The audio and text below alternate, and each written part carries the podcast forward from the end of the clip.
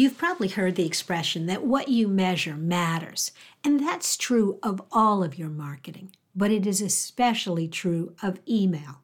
So much data is there available to you, and it's a shame to let it go to waste. And that's what we're going to talk about today with my returning guest, Emily McGuire. Okay, here's the show.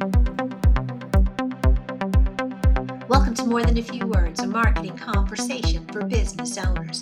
MTFW is part of the Digital Toolbox, and this is your host, Lorraine Ball. And today, we're going to talk about email. And I know you think we've talked about email a lot, but we're going to dive into what I think is one of the most overlooked parts of your email marketing, and that's the metrics what they mean, how to use them, and I have the perfect guest for this conversation. Emily McGuire is the customer evangelist at AWeber, a people first email service provider. With lessons learned over a decade in tech, sending thousands of email campaigns and working on email campaigns earning over $80 million in revenue, Emily loves sharing the mistakes and strategies of email marketing done well. You'll typically find her with a cup of coffee in hand because hmm, hashtag mom life.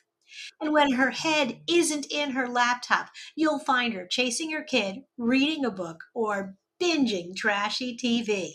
A woman after my own heart. Emily, welcome to the show. Thanks for having me. I'm so excited to be here. I'm excited. For those of you who think Emily's name is familiar, it is. She was on maybe 18 months ago talking specifically about auto response campaigns, and you should totally listen to that episode after this one. But today, I want to talk about metrics. So, give me a starting point. I want to measure the results of my email. What should I be looking at? Yeah, so most people, you know, ha- the most available metrics they have are opens and click rate, open and click rates. And primarily people use those as a general engagement metric. So how interested are people in your emails? Um, and then an- another one that people often neglect is the unsubscribe rate. And, you know, mm. people are going to unsubscribe you know, that's just life, right? We're not going to be for everybody all the time. What an unsubscribe rate can tell you is if your subject line is maybe overpromising what you're delivering in your emails. So often I see people really try to chase that open rate.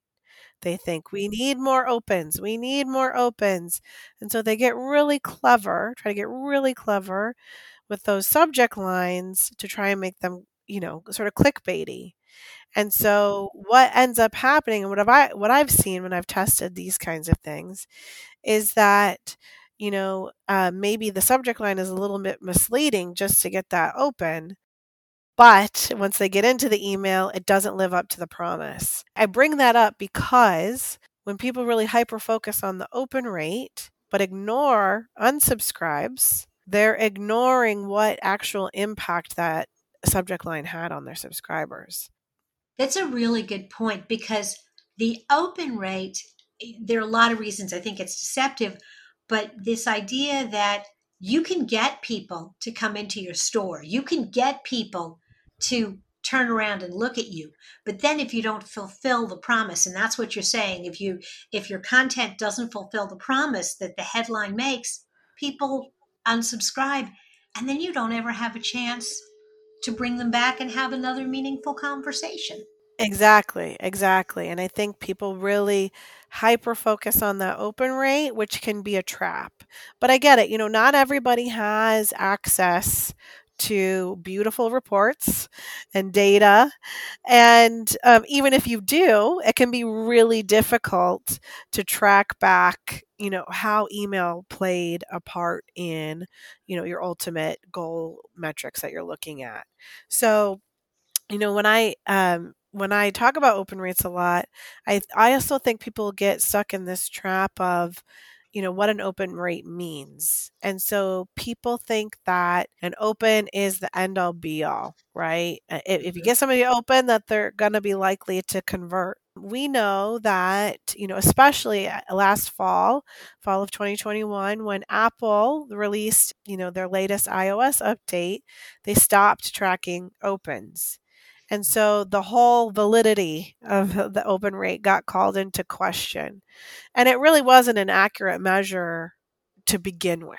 But again, it's a data point that we have available and it can sort of give us guidance on how interested are people in our emails and um, furthermore the health of our email list because if you start seeing those opens dive you know you've got a really large unengaged population in your email list that might need to be either reactivated or cleaned out Absolutely. I went through a period where I just kept adding people and adding people and adding people to the list, growing it, growing it, growing it. My email list is 20 years old. Oh. And so I have people who have been on my email list since 2002 who still open it.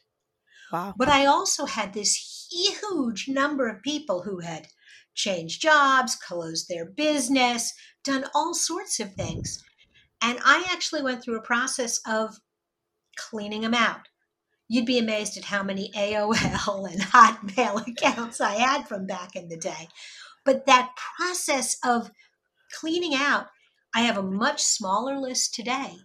I have much higher open rates because the people I'm emailing really care. exactly exactly and again like people tend to try and really hyper focus on one or two metrics like your list size. And it doesn't matter if you have a list of you know 100000 people or a million or you know even a hundred if those aren't people who want to be on your list or are interested in being on your list or a good fit for your business they are dragging down your overall metrics and that actually impacts your ability to end up in the inbox rather than the spam folder because you know uh, email clients like gmail are looking at how engaged are subscribers with your emails to determine whether or not they should put your email in the inbox or spam folder That I did not realize, but that's a really good reason to clean up your email list. But if open rates can be deceptive and they can be manipulated by changing the size of your list, and they can send you off in completely the wrong direction, what metric should I use? What should I pay attention to that's really going to tell me if anybody cares about my email?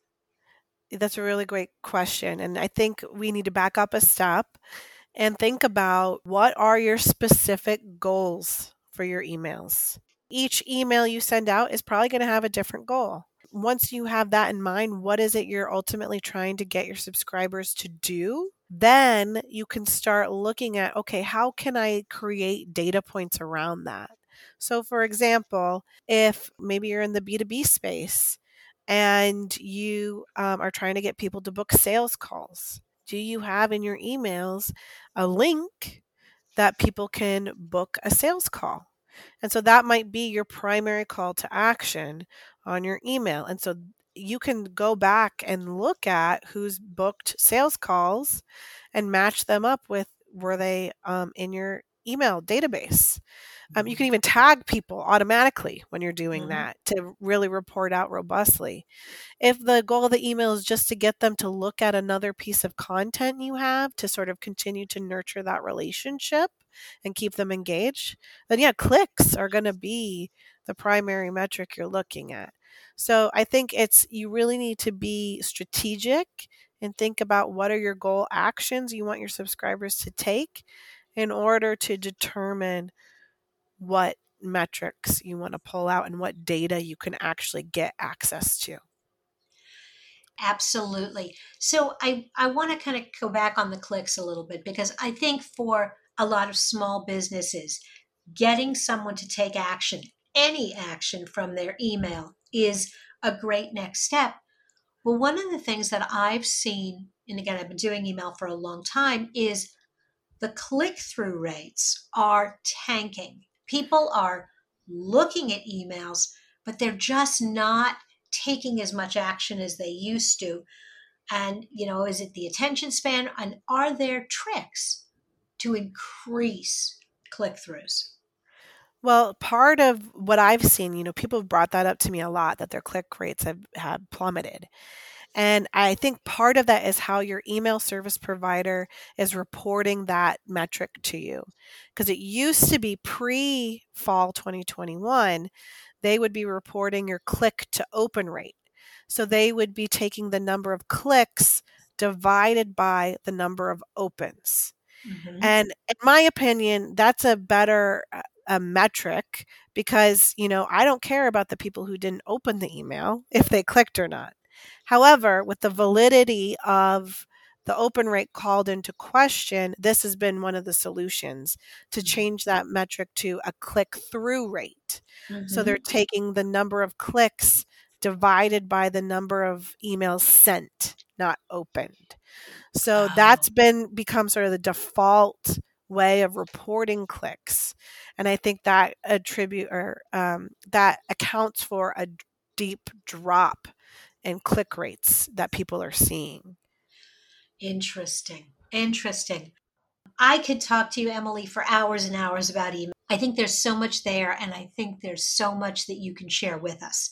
But what I'm going to do, because we're going to run out of time, is stop here and encourage people to stalk you on social media. I've got a list of social profiles, your Twitter, Facebook, LinkedIn. really encourage people to start looking for Emily anywhere and everywhere because she's got such great content. Thanks so much. I'm looking forward to be being stalked. Thanks again. And if you've enjoyed today's conversation, if you'd like to find other resources for your business, be sure to check out digitaltoolbox.club. This has been another episode of More Than a Few Words. Thanks for listening.